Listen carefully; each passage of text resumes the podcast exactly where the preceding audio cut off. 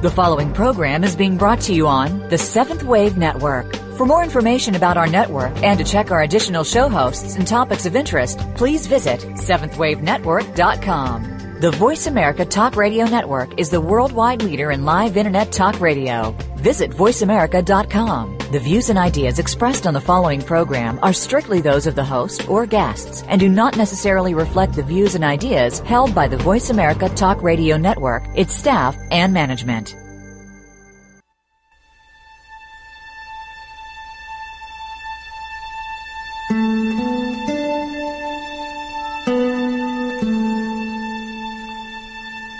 Good afternoon, and welcome to Authentic Living with Andrea Matthews.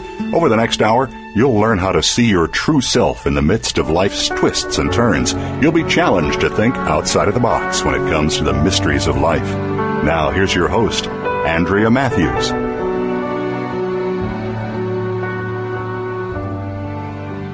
Good afternoon, and welcome to the Authentic Living Show.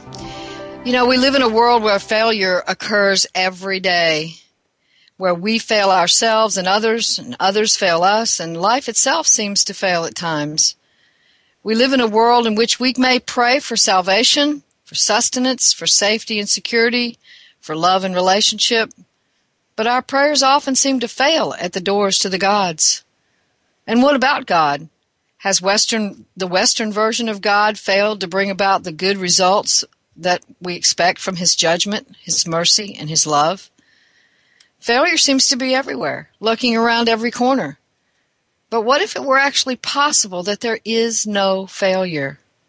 Not one failed life anywhere, anytime. Well, that would be heaven, wouldn't it? We'd have everything we ever wanted. We'd never make a mistake or fail at anything. Well, it's not exactly what it means, but on today's show, our last in the Countdown to Heaven series, we're going to find out what it does mean and what that has to do with inhabiting heaven now. And we're going to hear the next clip for Oprah's upcoming Super Soul Sunday. So you want to stay here for the whole show today. Um, this whole idea of failure is a really scary thing for most of us. Some of us, uh, particularly in the spiritual world, where we where there is seemingly developing a correct spirituality.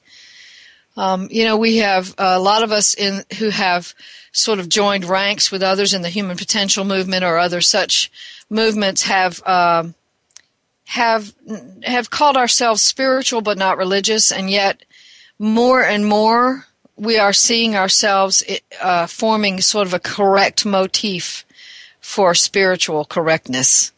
Um, so that we're supposed to be doing certain things and not doing other things. And uh, underlying that is this idea of failure. Well, if you don't do it that way, then you must be failing as, as at being a spiritual being. Now, if you said that out loud to a lot of people, they would say, "No, no, no, no, no. We don't really, really, really mean you're failing." But actually, underneath that is there's a should. So if you don't do the should, then what? Are you failing? Are you succeeding? What are you doing? And so that whole idea is underlines and undermines our efforts at becoming the spiritual beings who can inhabit heaven now. So I want to say this uh, the book, Inhabiting Heaven Now, the answer to every moral dilemma every, ever posed, is coming out on Friday of this week. Uh, it is already available on online sites for pre sale but uh, it will be available for sale for real, and you'll be able to get your copies when you order them um, on the 13th of December. You can also order directly from John Hunt Publishing. Uh, after that date as well. That's the publishing company. Um, and you can, of course, go to any of your brick and mortar bookstores to get the book then. I've been doing this Countdown to Heaven series so that we could get some idea about what it is that this book has to say. Of course, I'm its author, so I'm going to say that it has some very important messages, but I believe it does. I believe that the messages here can take us to the next stage in our spiritual development. Why? Because these under, underlying motifs that sort of underlie the lessons we're teaching out there today need to be challenged. And this book challenges them so that we can actually move on to the next level of our spiritual understanding, our spiritual awareness, our spiritual consciousness, and our awareness of ourselves as the divine beings we are and as the heaven we are. So, Um, so that's why I'm talking about failure today. Um, so when we think about failure, we think about it in opposition to success. So success means X, Y, and Z, and not having those things means failure. Um, so we we make up our mind what success looks like, and in the Western world, success has a fairly typical image, and that image is um, a person who has wealth, who has uh, standing in the community in terms of respect, who has um, the uh, certain abilities and skills, and that uh, so it it, ha- it looks like someone who who we would look up to and admire. It looks like a house with a picket fence and 2.5 children and a car in the garage and maybe another one out on the driveway or maybe a two car garage or maybe a three car garage. It looks like uh, um, someone who is famous. It looks like it looks like someone who can do whatever they want because they got enough money, time, space, energy, etc. to do it. So that's a generalized view of what we think of failure being. Um, and and so when it comes down to understanding what we are when we're successful, we strive for that image. Well, that image, of course, doesn't happen to a lot of us. It happens to the rare few and the rare few become our icons for that image. And so we perpetuate the image by raising the icons to a higher status so that we can say, okay, there's the image, and we keep raising that up there so I can work toward it. Um, and so the icons benefit from that, and but they are benefiting from our need to project onto them our need for some idea of what we think of as success. So it's this sort of vicious cycle that we uh, are on, and it's, it's, a little bit like a treadmill. We're walking and walking, but we're never getting anywhere. And while we're walking on that treadmill, we're looking at, you know, Brad Pitt and Angelina Jolie and uh, Oprah Winfrey and all the big names that are out there, and we're saying, okay, that is where I'm headed. That's where I'm headed, but we're still on this on this treadmill. We're not going anywhere. And why aren't we going anywhere? Well, there's a lot of people that would tell us that the reason we're not going anywhere is because we're not thinking positive enough. Um, and of course, you know that I've written another book called The Law of Attraction, The Soul's Answer to Why It Isn't Working and How It Can, where that uh, those theories are sort of debunked. they're they're just uh, debunked, excuse me, and they're uh, where we learn that there's a whole new way of looking at the law of attraction. That the old way of viewing the law of attraction just has not proven to be true. So, um, so those people that are telling us that um, maybe they have some basis for their belief, and I certainly respect their rights to have that belief and to uh, to teach that to other people. But you're not going to hear that here on the show, and you're not going to hear that in any of my books, and uh, you're not in in the idea of heaven. That idea is unfounded. So, um, so what does it mean then to to to be successful? Well, there's a lot of people that will say, well, success means breathing in and out. Success means uh, uh, uh, having a goal and accomplishing it. Success means getting up in the morning for some people that are depressed. Uh, success can be different people to different pe- different things to different people. So we don't want to define success necessarily because when we do, the opposite comes into the picture. When we say, here's what success looks like, then we also have to know that if we don't have that, then we must be failing. Um, so I don't want to define success. What I want to do is talk about how we came to the idea that we could fail. Well, we came to the idea that we could fail because a because we compare ourselves to other people, uh, and the reason we compare ourselves to other people is because we live in a society where some people get things and other people don't get things. And we look at those people who get things and we say why don't i have those things? And those people who get those things say well i must be better than those people because i have these things. And that's sort of how we think. Why do we think that way? Because we live externalized. We live from an external position. So what that basically means is that we are living outside of ourselves. We're not living inside of ourselves. We're living outside of ourselves so that means that I'm not familiar with the inner terrain. I don't know much about what goes on inside me. I don't know what upsets me, what makes me happy, what gives me joy, what what uh, goals I'd even like to accomplish. I don't know much about what goes on inside of me. I only know you got that thing and I want it, and I don't have it, so I must be failing. So that's very simplified version of what we think of failure being, but it, comes about as a result in, in part because we compare ourselves to other people. It also comes about as a result of the idea of worthiness. Uh, we got the idea of worthiness, as you know, if you've been listening to the show at all, from the the the trance state of duality. In the trance state of duality, we think that we are bad and God is good, and that's the reason why God has separated himself from us, himself being an operative term there in the Western culture. Itself is what I would prefer to use simply because there's not a word, a pronoun that really defines something as mystical as, as the divine. But uh, in terms of uh, our reach to the divine, it seems very, very far away it's way out there. We're bad and we're failing and we're not doing it right. And there's God, there's the divine way out there somewhere, unattainable. And even when you think of it in terms of philosophy, like, say, for example, the Buddhist philosophy, uh, where there's not a God that we can see as far out there or even close in, it, uh, the Buddhist philosophy is that we are self that is no self that is real self. Um, and that's a sort of combination idea that basically says that we have this beingness inside of us, and that's what we're here to be.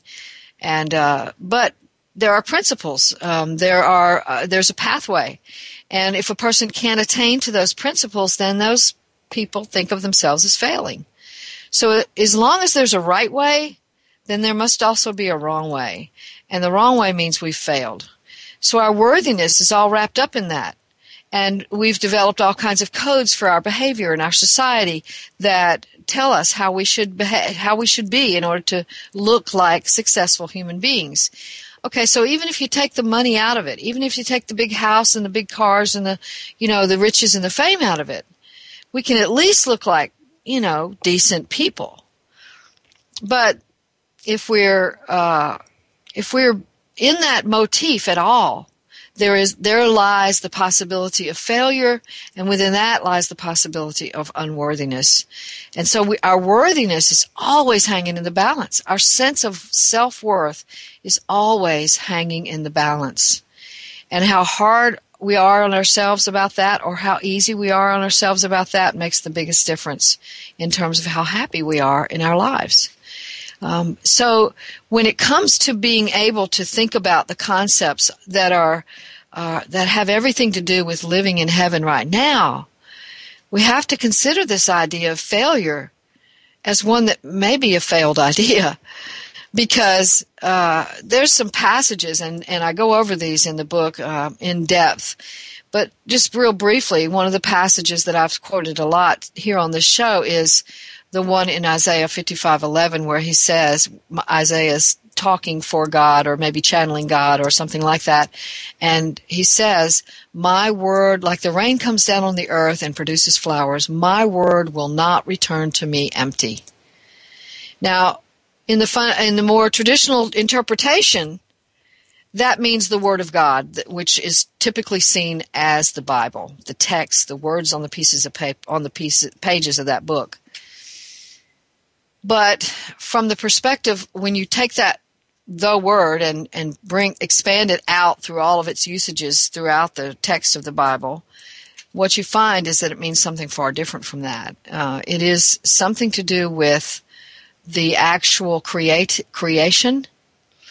Um, it is something to do with the word "Let there be light," and there was light. The command. The it has something to do with the essence of who we are as divine beings all of that sort of wrapped up into one thing. So it it's basically saying my creation, my the breath that I put into the beginning of humanity, is not going to return to me empty. Now that's a powerful, powerful statement when you think about it in those terms. And what that basically means is every person, every person that walks through life has not returned to the other side of that life empty. something got fulfilled in that life.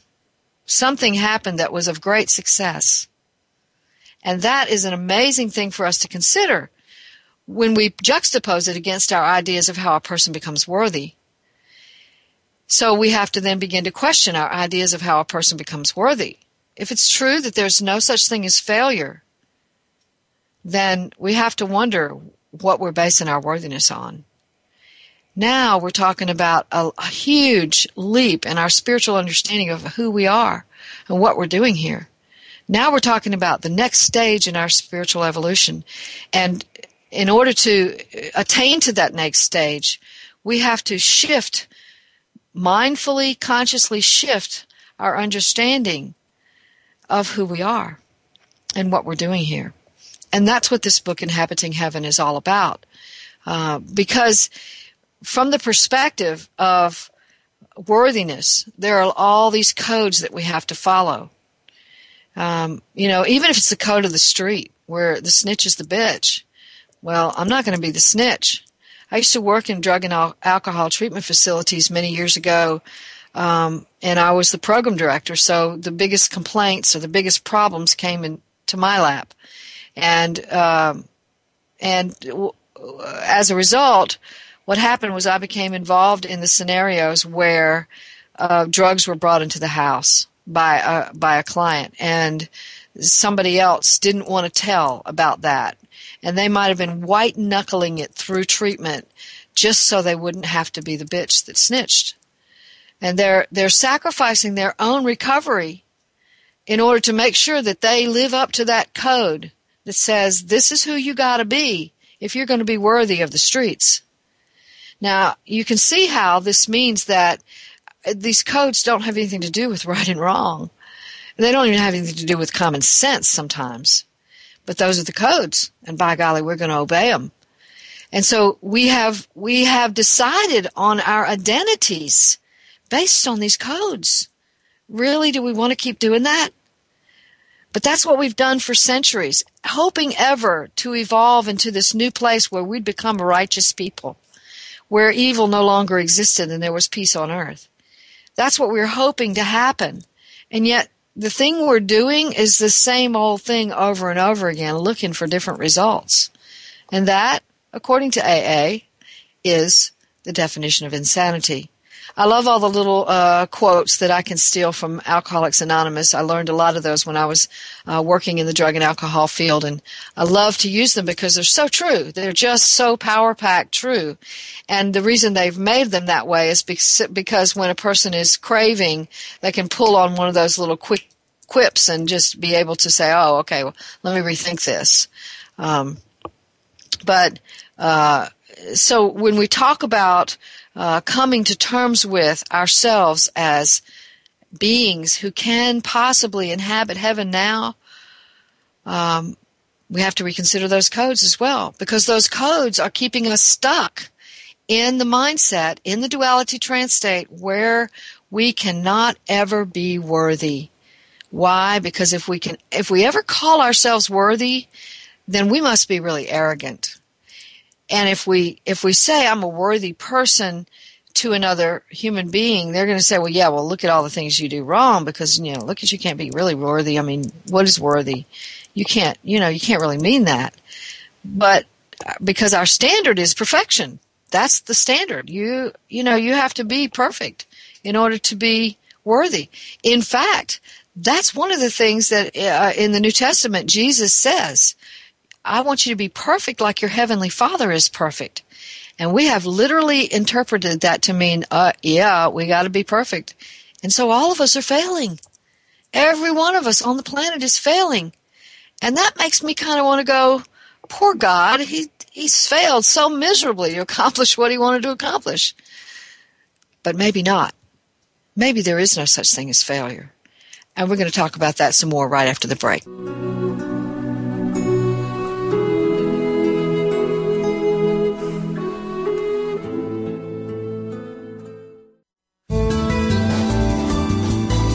The Voice America Seventh Wave Channel. Ask Theo Live is talk radio like you've never heard before. Following her near death experience, world renowned author and spiritual medium Sheila Gillette became the direct voice channel for Theo, a consortium of 12 archangels. Through this unique channel, Sheila and her co host Marcus Gillette present you with an opportunity to speak directly with Theo live on air on any topic you wish to discuss, including receiving authentic messages from deceased loved ones and angelic guides. Get the answer you need by tuning in to Ask Theo Live Talk Radio. Tuesday mornings at 8 a.m. Pacific Time, 11 a.m. Eastern Time on Seventh Wave Network. Every moment that we live provides us with numerous opportunities to grow more deeply spiritually through our active engagement in positive, concrete ways that can uplift, encourage, and help ourselves and each other. Become a part of Our Sacred Journey with your host, Audrey Kitagawa our program will include guests who will share their experiences with you to inspire you to help create a peaceful, cooperative present and future, and to explore your creativity and the valuable contributions which you can make. Our Sacred Journey airs live Mondays at 6 p.m. Eastern, 3 p.m. Pacific on Seventh Wave. Being Here with Ariel and Shya Kane is an ordinary person's guide to modern day enlightenment. This show is an exciting exploration which opens the door to living in the moment. Don't miss being here. Tune in every Wednesday at 9 a.m. Pacific, 12 noon Eastern with Ariel and Shya Kane, right here on the Seventh Wave Network. Invite meaning and inspiration to your life. This is the Voice America Seventh Wave Channel.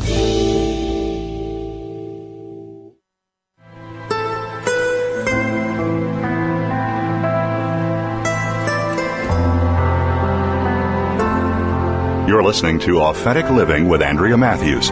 We want to hear from you. If you have a question or comment about today's show, call in now, toll free, 1 866 472 5795. That's 1 866 472 5795. You can also send your questions or comments by email to Andrea at AndreaMatthewsLPC.com. Now, back to Authentic Living with Andrea Matthews.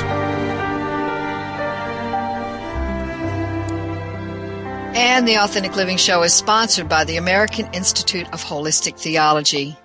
You may wonder what the terms holistic theology mean. Well, theology is the study of the divine, and holistic theology is a holistic study of the divine that includes all religions and even transcends religion to get to the mystical core of them all. Furthermore, they study other paths, alternate traditions such as parapsychology and metaphysics. The American Institute of Holistic Theology offers doctorate, master's, and ministerial bachelor's degrees, chaplaincy programs with internship, NBCC approved continuing education, and a brand new PhD program in holistic theology.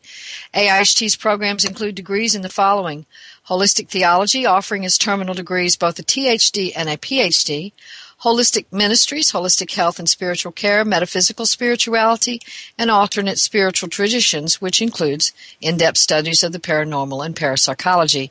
Using a home study model for distance learning, the student of AIHT gets a thorough education in the field that fulfills and offers a chance to authenticate a unique gift for the world.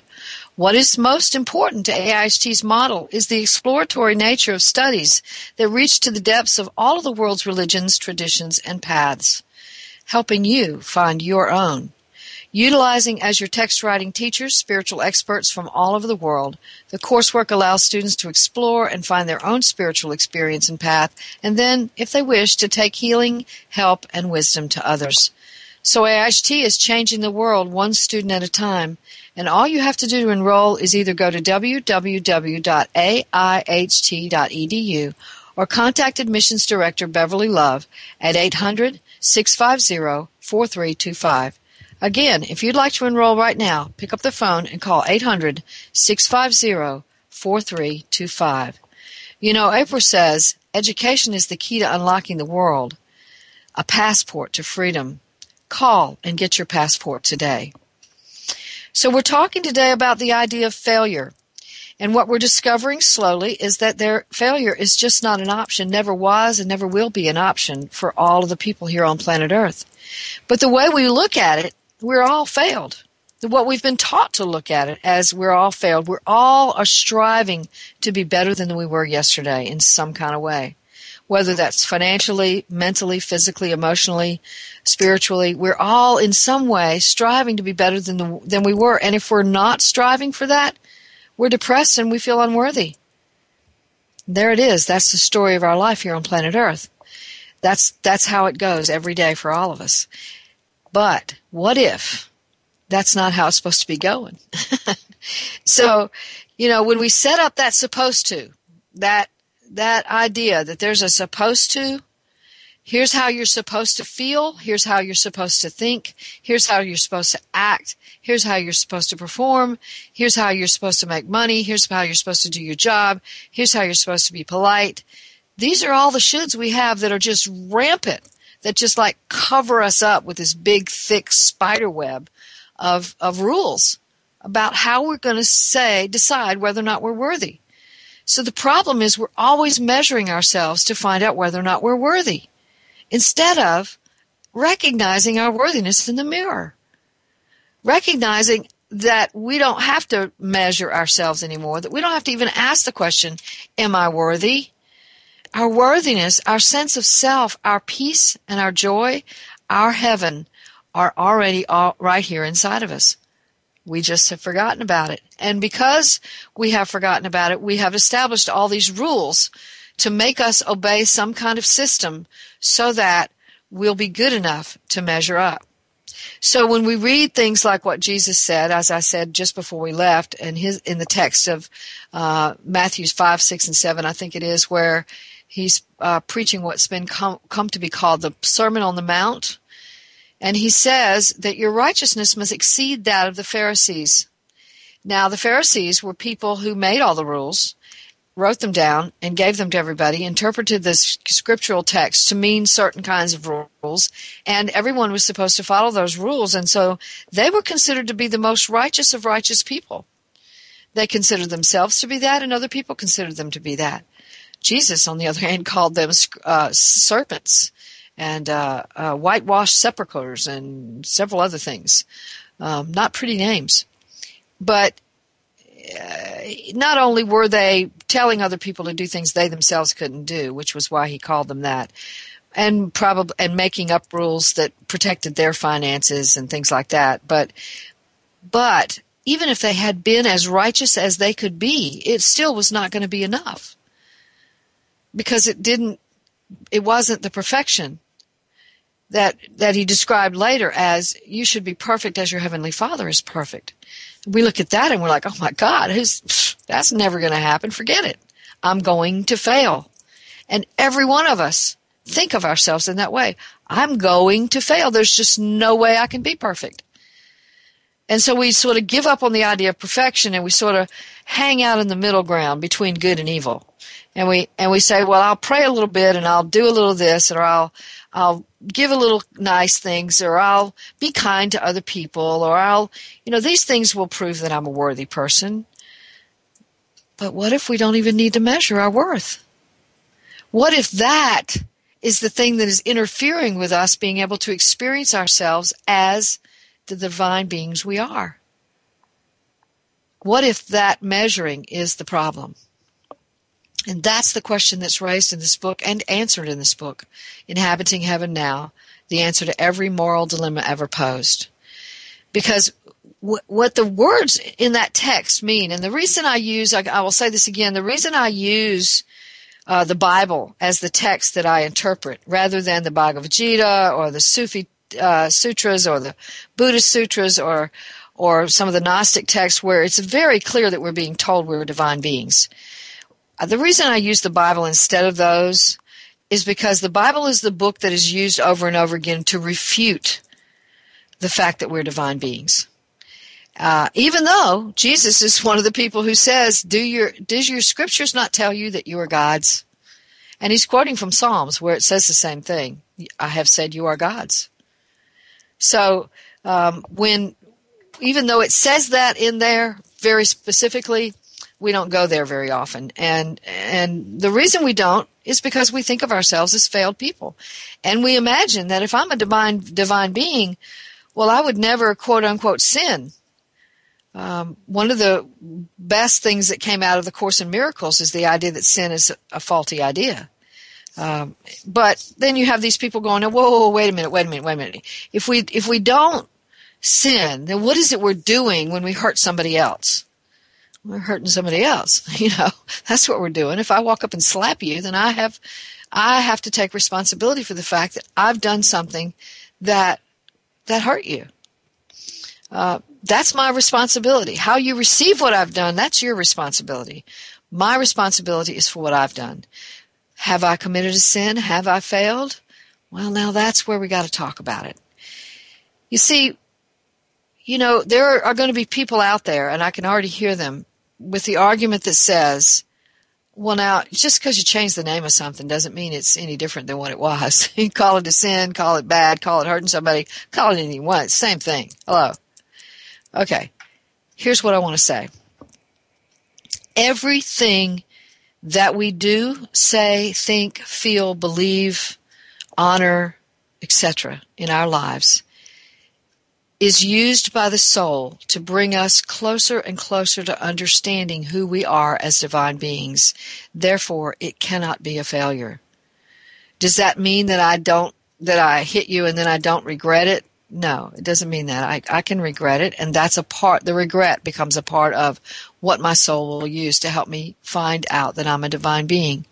You see, one of the beautiful things about that Sermon on the Mount is that he starts out the sermon saying uh, that uh, you are the light of the world. You are the salt of the earth and the light of the world. That's what he says to all the people that are listening to him, not a few people. And he doesn't say, you're going to become the salt of the world and the uh, salt of the earth and the light of the world. He says, you are the salt of the earth and the light of the world. And then in the end of that sermon, he says, you are to be perfect as your heavenly father is perfect. So on both ends of that sermon, he's saying, you already got this thing. You already got this thing. In the middle, it seems to those who've interpreted the text according to the duality translate that he's telling us a bunch of rules that we have to obey because he says things like, You've heard that it was said, you know, you shall not uh, um, divorce your wife. What I say unto you, you know, you've heard that it said, you shall not uh, mar- uh, commit adultery. But I say to you, if you lust in your heart after a woman, uh, then, you know, you have also committed a, a sin. And of course, we remember if you're if you're as old as I am, you remember when Jimmy Carter had to confess that he had lusted in his heart, um, because that he he had to admit that yes, he had sinned. Well, that's not what Jesus is trying to convey. All right, uh, not when we look at the root language, and that's what this book does. It looks at the root language. What he's actually doing is tongue in cheek saying to us, "Look, here's the deal if you think that you're going to find out how you're supposed to be by following a bunch of rules, then here's some rules for you about your inner life. Because that's where it's at, folks. It's not outside of you, it's inside of you. And so that's why he was saying, now you're talking about behavior. I'm talking about what you feel inside of you. I want you to go there. Let's look at that. And when we look at that, what we have to say is, yeah, mm-hmm, I lust in my heart. Yeah, yeah, yeah. I call. I want to call people a fool. Yes, uh, you know, I I have these inner things inside of me. But when we begin to look inside and really listen, what we find is not only all the uh, the identifications we've made with a dualistic self, separate from the divine, that have created our need to do X, Y, and Z um, that we consider to be sinful. But we also find the divine self. So, um, so okay, there's an argument in the book in the chapter called evil. If you've got the book already, or if you if you if you're well, I guess you can't have it already. It won't be out till the 13th. But if you're thinking about ordering it and you have an argument about evil, look at the chapter on evil when you get it. And what it says in there basically is it it debunks the whole idea that there's a Satan, that there's a devil, um, and and it uses the Bible to do that. Okay, because the root language does not indicate that there's another being who's in a big grand battle with the divine. That's not what the root language tells us. what the root language tells us is that very often our fortunes are distributed um, in ways that we don't like. And very often we have shadow aspects of ourselves that we don't know about that sneak up on us. Those two things, those two things can be interpreted to be the same thing as Satan or the devil. Um, so it, it's a it's an oppositional force, a force that goes against what we really want.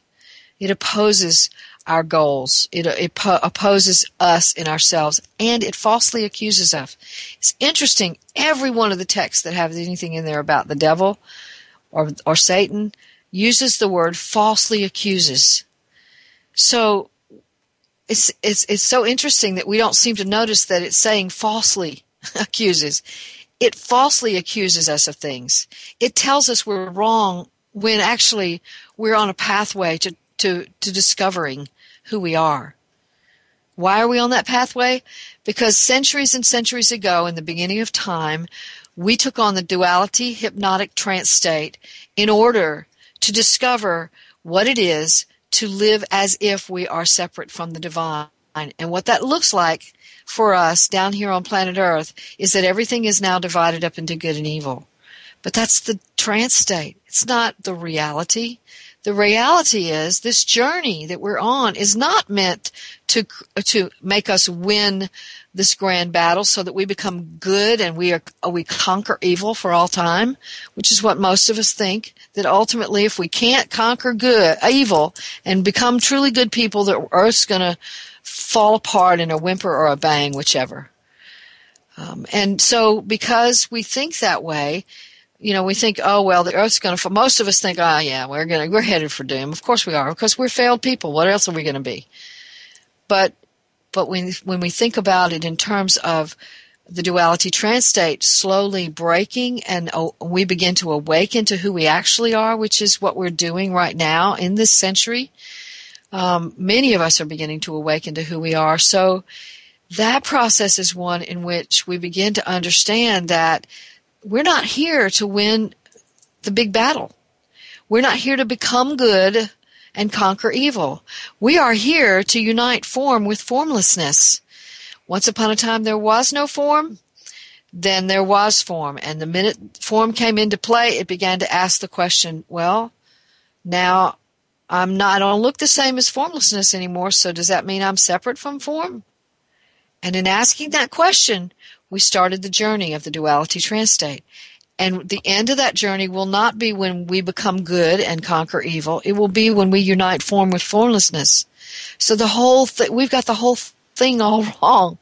We've been saying that what we've got to do is become good, become better and better people, and maybe we'll have peace on earth, and maybe, maybe, maybe we won't kill ourselves in one big apocalyptic boom.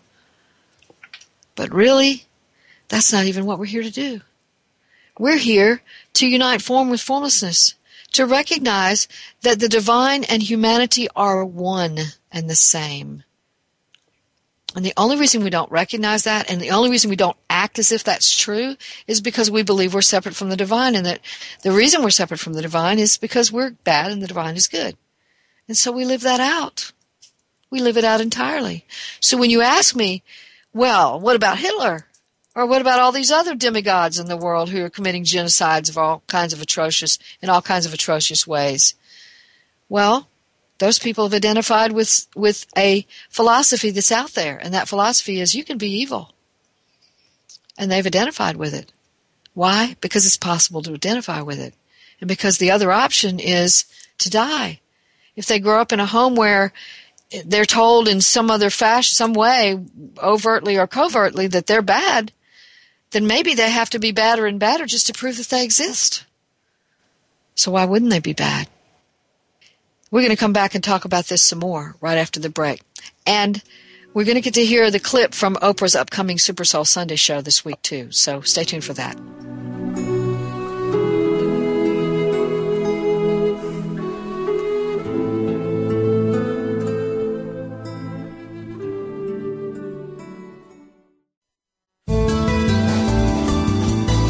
This is the Voice America Seventh Wave Channel. Who am I? Why am I here? Where am I going? How do I get there? If you're searching for the answers to these and other spiritual questions, you can look within and you can tune into The Open Door. Our program will expand your awareness of the teachings of the Ascended Masters, offer you practical tools that promote self mastery and personal freedom, and provide an unerring pathway for graduating from Earth Schoolroom. The Open Door with host Tom Schumacher and Terry Kennedy is broadcast live every Tuesday at 11 a.m. Pacific, 2 p.m. Eastern Time on the Voice America 7th Wave channel. How can you make holistic healthcare work for you? When you are in search of wholeness, it's time to listen to Mind, Body, Spirit Living a Holistic Life with host Renee David Alkalai. Here you will find cutting edge information that approaches the human being as a biochemical, individual, whole person, rather than as a set of isolated symptoms. Learn how it all comes together on Mind, Body, Spirit Living a Holistic Life live every Wednesday at 11 a.m. Eastern Time, 8 a.m. Pacific on 7th Wave. Explore subconscious programs, belief systems, and past life memories that may be sabotaging your life. Join host Dorian Light on her show All About You as she helps you to shift change and heal your life. Each week, Dorian does a light session using psychic energetics and the language of light to energetically shift and clear negative patterns you have stored regarding that week's topics. Step into the realm of infinite possibilities for your life. All About You airs live Wednesdays at 8 p.m. Eastern Time, 5 p.m. Pacific on 7th Wave. The Voice America 7th Wave Channel. Be extraordinary. Be the change.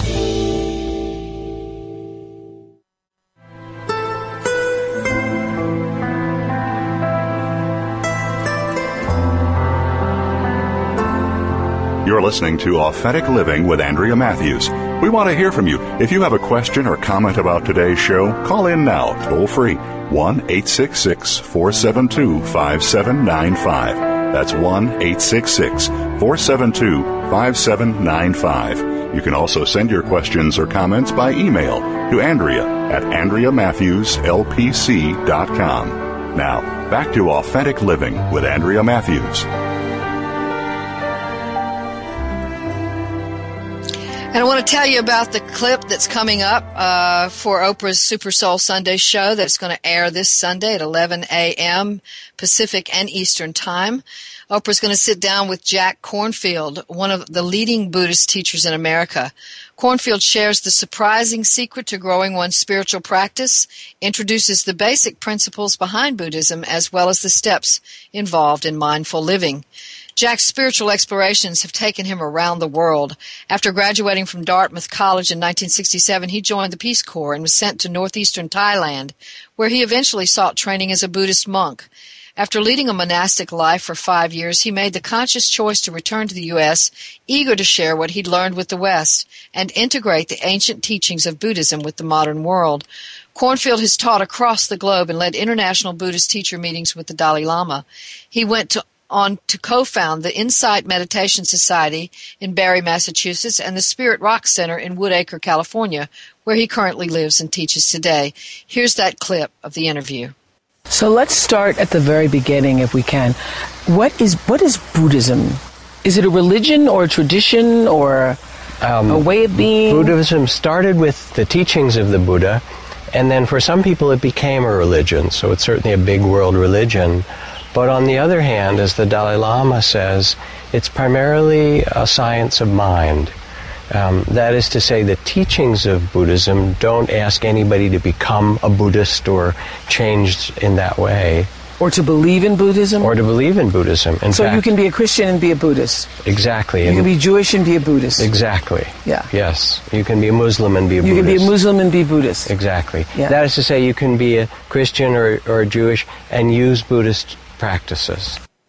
Yes, absolutely. And you can inhabit heaven and be a Buddhist, Jewish, uh, uh, Muslim, anything in the world, because inhabiting heaven knows no religion also. So, uh, what we've been talking about is this concept of failure and how it works to uh, undermine our attempts to know ourselves as spiritual beings because we're constantly measuring ourselves according to a standard. And the standard has been imposed upon us by the external world. And the external world is what we have learned to live out of as a result of the duality trance state we live, as I said earlier, outside of ourselves, measuring ourselves according to a standard that is outside of ourselves instead of being inside of ourselves. And once we go there, anybody out there who has really meditated and tapped into the deepest essence of him or herself knows that when you get there, there is no measurement. There is no question about your worthiness. There is no uh, um, um, understanding of this or that religion. It's just peace. It's just beingness. And that's what we get when we walk into the stillness of the I am that I am. The I am that I am is who we are. That statement, be still and know that I am God, that's from Psalms in the, in the uh, Jewish Tanakh or the Old Testament of the Christian Bible, says, be still in order to know who you are. Be still in order to know who you are as a divine being. The I am that I am is the ipseity. It is the, the beingness that is all of us, that, that we inhabit and that inhabits us. So why can we inhabit heaven now? Because we are that beingness now. And the heaven is the process. As we understand the root language, when the word, that when Jesus uses parable after parable after parable after parable in the New Testament to describe this thing called the kingdom of heaven, he never says it's a place out there you'll go after you die. Never once. And when he talks about hell, he's not talking about a place we go after we die either. He's talking about a sense of ourselves, a, a, a, process that unfolds and opens into a transformative place. So I've said this before and I'm going to say it again um, the the text, one of the texts that I expose in the in the book about uh, where Jesus is talking about the kingdom of heaven, and he talks about a field where both wheat and tares are growing at the same time. Tares mean meaning weeds, and uh, somebody comes up to this guy and he says, "Well, how come they're growing out there?" And he said, "Well, I, some enemy put them out there. That's why they're growing out there." And and uh, and they said, "Well, let let's go get them." And he says, "No, no, no, no, because if you pull them up, you might pull up some of the wheat at the same time. So just wait until it's harvest time, and then." You know, when it, when the harvest comes, we'll pull them both up, and when we get a tear in our hand, we'll throw it into the furnace, and it'll be burned. But you look at the word furnace there, and what most people have interpreted that to mean, well, that's hellfire. Well, first of all, when the term hellfire is used in accompaniment with the word brimstone, brimstone, and it is in the in the Revelation of John, which is another thing I've interpreted in another book, which may it's may soon be published. Um, brimstone means incense of the divine. Yeah, that's what it means. It does not mean hellfire. And and fire is the is the all-consuming love of the divine. So when er, all the things are thrown into the lake of fire in the supposed end times, what that was talking about is being thrown into the all-consuming love of the divine. It's not talking about any punishment. That's not what it's talking about. But the transformative process from duality to waking up to who we are there is there is very often some suffering in that. There is some gnashing of teeth. Um, so when when he talks about throwing the tares into the furnace, what he's talking about is um, that furnace where you put a, a, piece of clay, a molded piece of clay, and it comes out as a vase, or you put in some metal and it's melted down to its core. That is the furnace. It is a place of transformation that's what hell is a place of transformation. And it quite often involves suffering. Um, so that so that we understand we we what we think of as suffering in the terms of of um, in in that term of hell we think of oh my gosh this is going to be so hard it's going to be so awful but while we're in the suffering mode if we can go within there's no suffering there so even though this thing is happening to us externally, where say we've lost someone we loved, or or we've been in an automobile accident, or we're very physically ill, or something like that, when we go into the meditative state, we don't find any measuring there. We don't find any suffering there. we find utter, absolute peace that comes from utter, absolute beingness. So we can be going through this thing where the externalized view of ourselves, the identity that is based in duality, is suffering because it can't understand what's going on and it's trying to fit this into its paradigm of living where there's good and there's bad and I'm separate from the divine and I'm failing and I and I can't seem to get my worth going and I can't accomplish this goal and oh my gosh what's happening? I might die before I get anything done.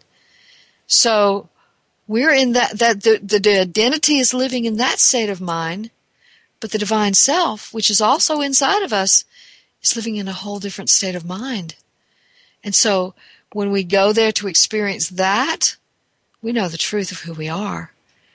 And it is that process of unfolding that actually describes heaven.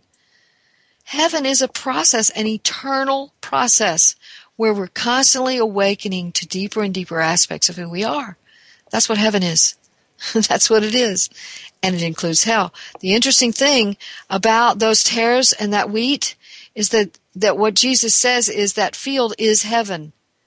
And both the tares and the wheat are growing in the same field. Hello. So there is no separation from the divine. Nothing can separate us. There's a verse in Psalms that talks about even if I go down to Sheol, you are there. Even when I die, you're there. Even when I'm living in the pit, you're there. Uh, and then there's a per, uh, verse in the New Testament that talks about nothing can separate us from the love of God. The, not principles, not principalities, not, you know, bad things, not good things. Basically, it's saying we cannot be separated. And yet, we still live in that as if life. We live as if we can be separated from the divine. And, and so that, in that process of living that way, we suffer. And we don't know who we are. And we make up all these rules. And we build all these religions in order to tell ourselves this is how you're going to get there. This is how you're going to get worthy. And once you're worthy you're going to be okay but that whole paradigm it doesn't hold true when we walk into the stillness it all falls apart and the only thing there is joy and peace and a sense of utter, absolute, solid beingness. When you've touched the hem of that garment just once, you're healed by it. Your your life is just your your life sort of falls locked into place for just that few minutes. You may walk out of that meditative state or that awakened place and and and walk back into duality. You certainly can do that. I've done it. We're all we all do it. But we don't have to. We don't have to. But here's what I'm not doing. I'm not saying there's a big should here. I'm not saying that if you will just live in that complete meditated state and take it with you everywhere you go, then you can be in heaven right now. Here's what I'm saying. I'm saying there is no way you can fail no matter what. You cannot fail. Now, some people are going to hear that as well. She's just giving everybody an excuse to go out there and, you know, commit murder and murder and steal and rob and rape and molest and all kinds of horrible, awful things. Okay, yeah. If people are going to do that, they're going to do that. And what I say is not going to stop them or start them. So here's the deal. What I'm not saying is go, go, go do your worst. What I am saying is that everything that you do will be used by your soul to bring you into closer and closer understanding of who you are as the divine being you actually are. That's what I'm saying. There is no way to fail. There is no life that returns to its opposite side empty. There is no way to return to the divine formlessness empty. We will come carrying the package of fulfillment that we attained in this life no way to fail. So if we think of that, we are set free to experience heaven now. If we can really wrap our heads around that, and probably you don't wrap your head around it before your heart gets wrapped around it, probably your soul informs your head. But sometimes, like I said, we walk out of that information and back into the duality trance state because we're in that process of unfolding. And we get it a little and we lose a little. I see clients all the time who tell me, I just take two steps forward and 44 back. I hear that all the time. when, when somebody's made some progress and they feel really good about it and then they find themselves next week in the same old pit they fell in the week before. I mean, a couple of weeks before the, when they felt good. And, uh, what I say to them is, you know, really probably not 44 steps first, but second, um, it's really more like two steps forward, one step back. And every time we step back, we, we go back there to get something we forgot or left behind that we need. So every step back is also part of the process. It, there's no way to fail. We cannot fail. Failure is not an option it has never been an option and it's never gonna be an option. Not because we buck it up and live tough and hardy. Not because of that. Not because we're running our whole lives from the opposite of worthiness, which is shame. Not because of that. Not because we're measuring ourselves. Not because we're trying to be our quote unquote higher self. Not because we're striving for anything. But because we simply already are the divine self. And all we have to do is go in there and find it.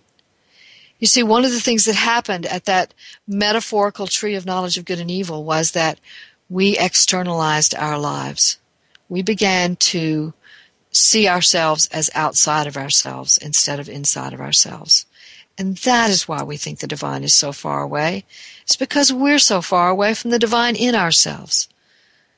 But the divine is right there, always in us, as us. Never has been any different than that. We just thought it was. And that's the lie. But we can begin to tell ourselves the truth. And the truth we will tell is one of experience. We must experience this in order to get it. There's just no other way around it. I could lecture you till kingdom comes and and you might not ever get it until you experience it yourself. So I would say do not give up on meditation.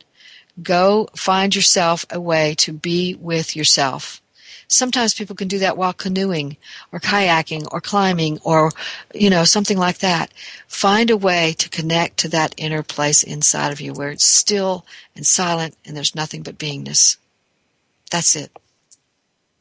And we're going to be back next week to talk some more about how it is that we can evolve closer to our authentic self and don't forget the book is coming out this Friday. Go to Amazon.com or your whatever your favorite online outlet is, or your brick and mortar bookstore. Buy the book, read it, write me, ask me questions. I'm happy to talk to you. And remember, your job, should you choose, choose to accept it, is to give birth to yourself.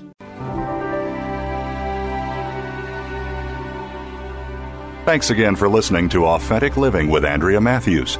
Join us again next Wednesday afternoon at 1 p.m. Pacific, 4 p.m. Eastern Time, here on the Seventh Wave Network. We'll talk again next week.